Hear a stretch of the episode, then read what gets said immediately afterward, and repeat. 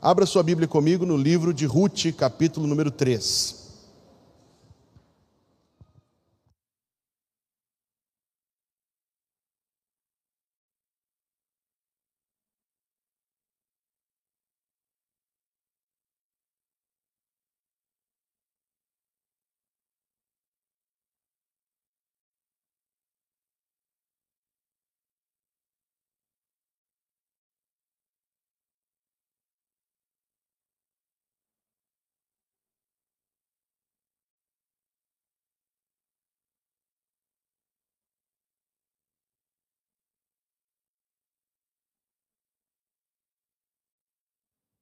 Gênesis, Êxodo, Levítico, Números, Deuteronômio, Josué, Juízes, Ruth. Capítulo 3, tendo aberta a palavra de Deus, ponha-se em pé.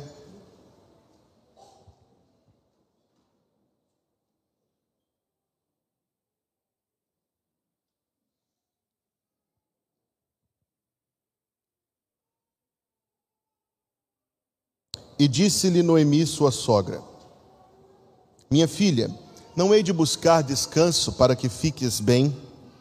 Ora, pois, não é Boaz com cujas moças estiveste, da nossa parentela? Eis que esta noite padejará a cevada na eira. Lava-te, pois, e unge-te, e veste os teus vestidos e desce a eira, porém não te des a conhecer ao homem até que tenha acabado de comer e beber. E há de ser que quando ele se deitar, notarás o lugar em que se deitar. Então entrarás e descobrir-lhe-ás os pés e te deitarás, e ele te fará saber o que deves fazer. E ela lhe disse: Tudo quanto me disseres, farei. Então foi para a eira e fez conforme a tudo quanto a sua sogra lhe tinha ordenado. Oremos. Estamos diante da tua palavra, Senhor Deus e pedimos, Senhor Deus, que aquilo que temos lido seja um instrumento do Teu Espírito Santo para tocar o nosso coração, para corrigir, Senhor Deus, os nossos erros, para confortar-nos em nossas tribulações, para que possamos experimentar de mais doce e mais próxima comunhão com o Senhor Jesus Cristo. Tem misericórdia das nossas almas, Pai Santo, pedimos e suplicamos em nome de Jesus. E o povo de Deus diz: Amém. Você pode se sentar.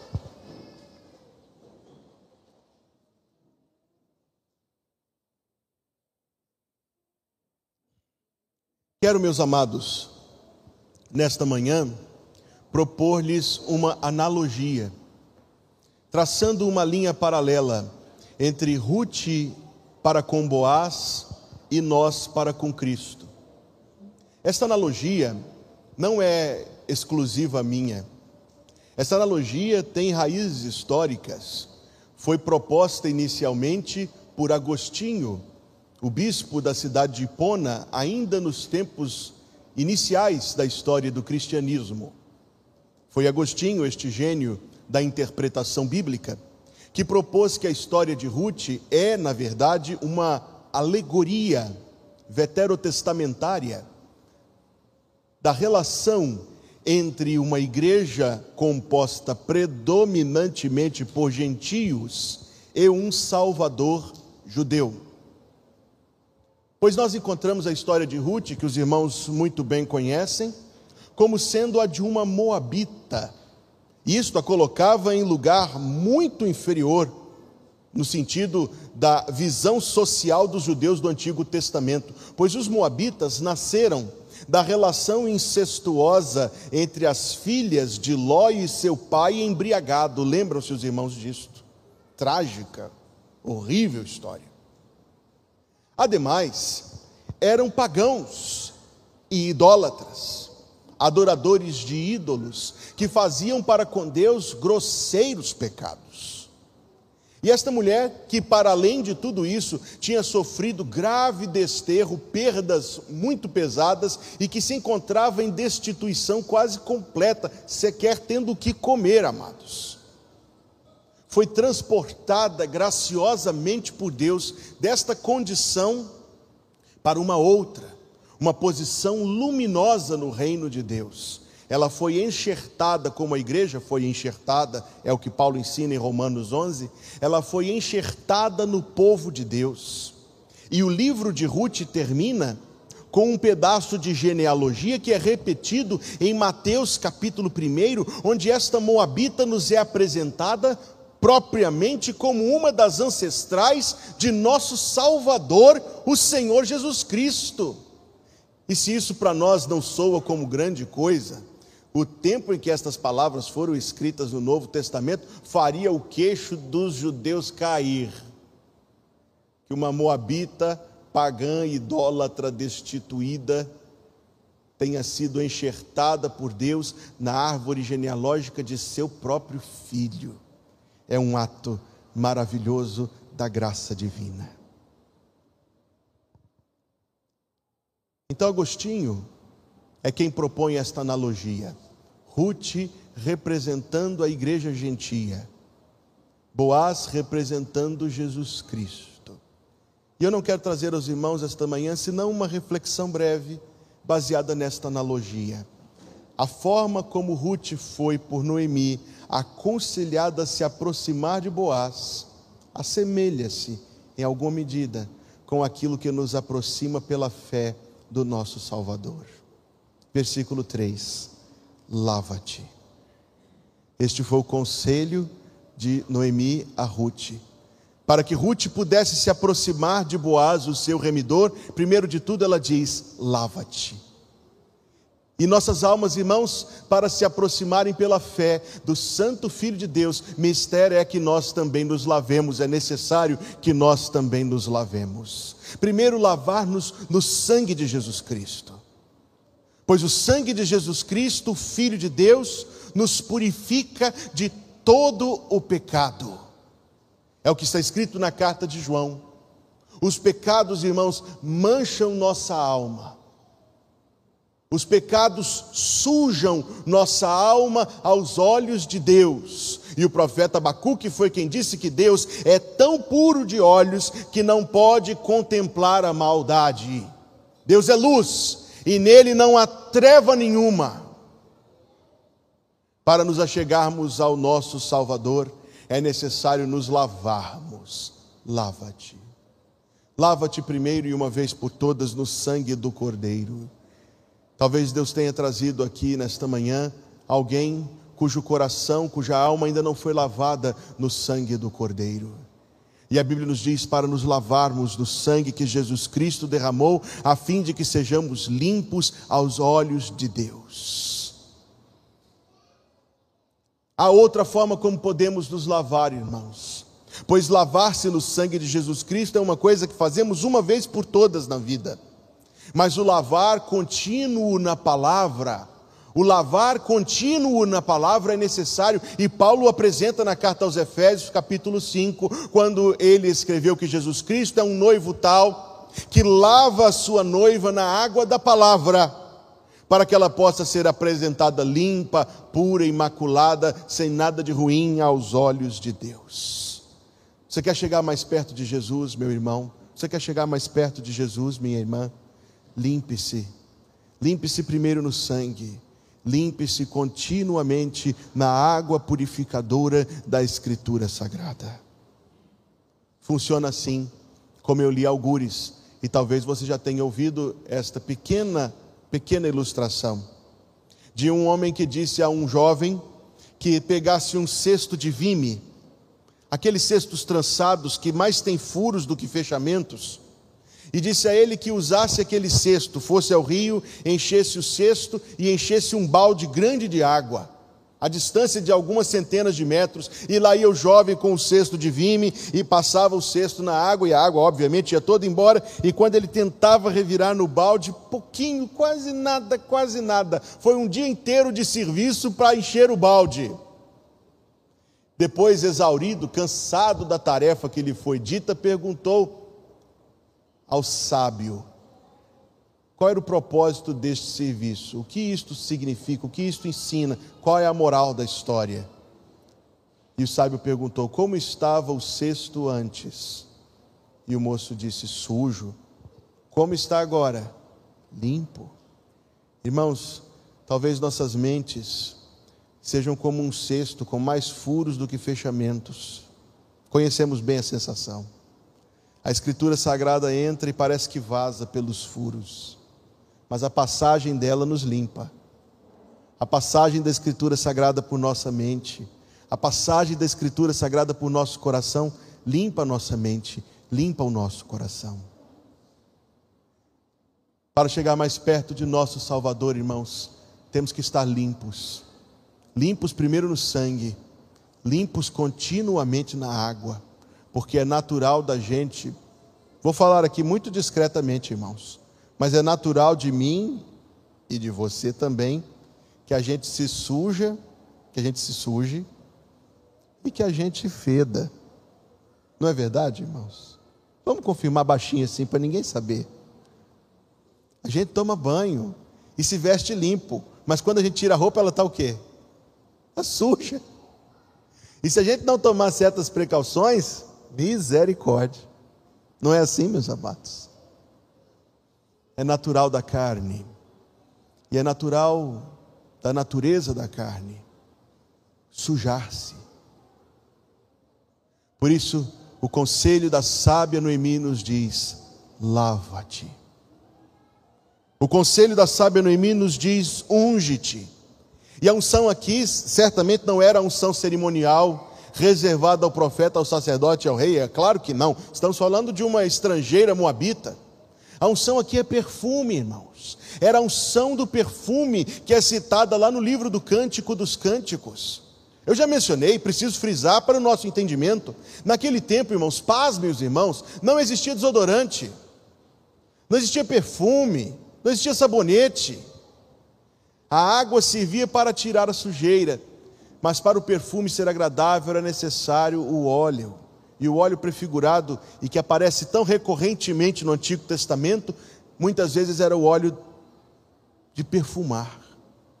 Agora, o olfato de Deus, ao olfato de Deus, não é agradável o perfume falsificado adquirido em qualquer perfumaria o perfume agradável a Deus, como nós lemos lá no livro do Levítico, que aquela fumaça, suponho eu, mal cheirosa ao olfato humano, da carne queimada com sangue, órgãos, gordura, incenso, que aquele cheiro, e o Levítico diz isso repetidas vezes, era aroma agradável ao Senhor. Alguém vendo aquela cena pensaria: cada um tem o seu gosto, Deus deve ter um gosto muito peculiar. Mas aquela fumaça se dissipa. Os elementos que ela carrega, o vento espalha. Não é isso que é o aroma agradável ao Senhor. Não. O aroma agradável ao Senhor é o coração de quem oferta. Isto, irmãos, tem aroma agradável ao Senhor. Ao coração quebrantado e contrito, não desprezarás, ó Deus.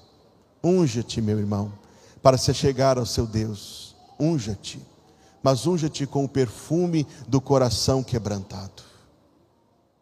Põe as tuas vestes, diz a sábia Noemi. E como não nos lembrar da palavra do profeta Isaías, no capítulo número 61, queira ter comigo. Isaías, capítulo número 61. O Espírito do Senhor Deus está sobre mim, porque o Senhor Deus me ungiu para pregar boas novas aos mansos Enviou-me para restaurar aos contritos de coração e proclamar liberdade aos cativos e abertura de prisão aos presos, a apregoar o ano aceitável do Senhor e o dia da vingança do nosso Deus, a consolar todos os tristes. Veja o versículo 3. A ordenar acerca dos tristes de Sião, que se lhes dê glória em vez de cinza óleo de gozo em vez de tristeza, vestes de louvor em vez de espírito angustiado, a fim de que se chamem árvores de justiça, plantações do Senhor, para que ele seja glorificado. E agora versículo 10 de Isaías 61. Regozijar-me-ei muito no Senhor, a minha alma se alegrará no meu Deus, porque me vestiu com roupas de salvação Cobriu-me com um manto de justiça, como o noivo se adorna com o turbante sacerdotal, e como a noiva se enfeita com as suas joias. Estou fazendo uma analogia esta manhã, irmãos, uma reflexão, uma meditação para considerarmos e levarmos no coração. Mas a sábia Noemi diz a Ruth: para se chegar a Boaz, lava-te, unge-te, veste-te. Vestir-nos de quê, irmãos? Eu vejo que todos pegaram a melhor roupa do armário hoje antes de vir para a casa de Deus. Eu, quando era novo na fé, me ensinaram que a roupa do dia do Senhor é a melhor. Você aprendeu isso também? O melhor é para Deus? Eu acredito nisto. Mas a veste agradável a Deus, irmãos, é a veste de louvor. Como está escrito aqui, veste de louvor que Isaías diz o louvor da salvação, porque o Senhor Jesus Cristo falou: alegrai-vos, não por isso nem por aquilo, alegrai-vos por estarem os vossos nomes escritos no livro da vida. E o profeta diz: alegrar-me-ei, porque Deus me vestiu de vestes de salvação. Quando você acordou hoje de manhã, você deu graças a Deus por ser salvo? Você deu graças a Deus pelo cordeiro que foi sacrificado em seu lugar? Você deu graças a Deus pelo sangue da cruz, pelo preço da sua redenção. Irmãos, vista-se de veste de louvor, o louvor da salvação. E por fim, versículo número 4. E hás de ser que quando ele se deitar, notarás o lugar que se deitar. Então entrarás, descobrir-lhe-ás os pés e te deitarás, e ele te fará saber o que deves fazer. Infelizmente, a nossa compreensão destas palavras é prejudicada pela imundícia do nosso tempo. E alguns enxergam aqui o que aqui não está. O gesto de Ruth não foi contrário aos preceitos santos de Deus. O gesto de Ruth, outra coisa foi. Estava lá toda a vila, com a sua colheita, para debulhar as espigas. E após o dia de trabalho, todos faziam uma refeição coletiva e dormiam neste lugar chamado Eira. 200, 300 pessoas. E foi diante de 200, 300 pessoas que Ruth descobriu os pés, o texto diz, os pés de Boaz, e se deitou aos seus pés. Sabe o que é isso, irmãos? Eu preciso ser sucinto esta manhã, mas posso traduzir o seu gesto como um gesto de render-se render-se, render-se a Boaz. Colocou-se diante dele para ele fazer dela o que quisesse. Entregou-se à sua mercê, à sua boa vontade, ao seu cuidado, à sua decisão, para a chegar-nos mais perto de Jesus Cristo. Guardemos isto no coração, irmãos. Se formos rebeldes, se formos rebeldes contra Jesus Cristo, o nosso relacionamento com Ele piorará nós dele nos afastaremos, porque é isso que o pecado faz nas nossas vidas. Mas se formos submissos, nós nos achegaremos a ele, nós nos aproximaremos dele, nós teremos com ele maior, mais íntima, mais verdadeira, mais abençoada, mais sentida, mais vívida comunhão. Sim, meus irmãos, Jesus Cristo é um homem muito firme. Jesus Cristo é um homem de princípios. Primeiro, Ele requer de nós que nos rendamos a Ele, para que então entremos nas, nos seus tabernáculos de doce comunhão. Você quer chegar mais perto, meu irmão, do seu Salvador? Lave-se no sangue e na água. Unja-se com o perfume de um coração quebrantado. Vista-se de gratidão pela salvação do Cordeiro. Ceda. Ceda em toda rebeldia contra Deus. E esta reflexão termina observando o que Boaz fez. Versículo 8 do capítulo 3. E sucedeu que pela meia-noite o homem estremeceu e se voltou, e eis que uma mulher jazia a seus pés, e disse ele: Quem és tu? E ela disse: Sou Ruth, tua serva. Tua serva, assim ela se apresentou. Estende, pois, a tua capa sobre a tua serva, porque tu és o remidor. Irmãos, surpreenda-nos a história que prossegue neste livro, e você pode ler hoje à tarde, e saber que Boaz estendeu sim a sua capa sobre Ruth. E este gesto era um gesto de acolhida, era um gesto de proteção, era um gesto que significava recebê-la, tomá-la como dele. Já fizemos esta oração ao Senhor Jesus Cristo? Senhor Jesus, estende a tua capa sobre o teu servo. Tu já oraste assim ao teu Salvador? Senhor Jesus, estende a tua capa sobre o teu servo. Irmãos, Ruth, pela fé, deu ouvido aos conselhos de Noemi, lavou-se, ungiu-se, vestiu-se, prostrou-se e encontrou sobre ela a capa de Boaz, o seu redentor. Toda esta reflexão me faz lembrar de um versículo que diz: Chegai-vos a Deus. E o que, meus irmãos? Chegai-vos a Deus, e Ele se chegará a vós. Lave-se, meu irmão, unja-se, vista-se de vestes de louvor e de salvação, deite-se aos pés, renda-se a Jesus Cristo, Ele estenderá sobre você a sua protetora e acolhedora capa de amor. Chegai-vos a Deus, e Ele se chegará até vós. Amém.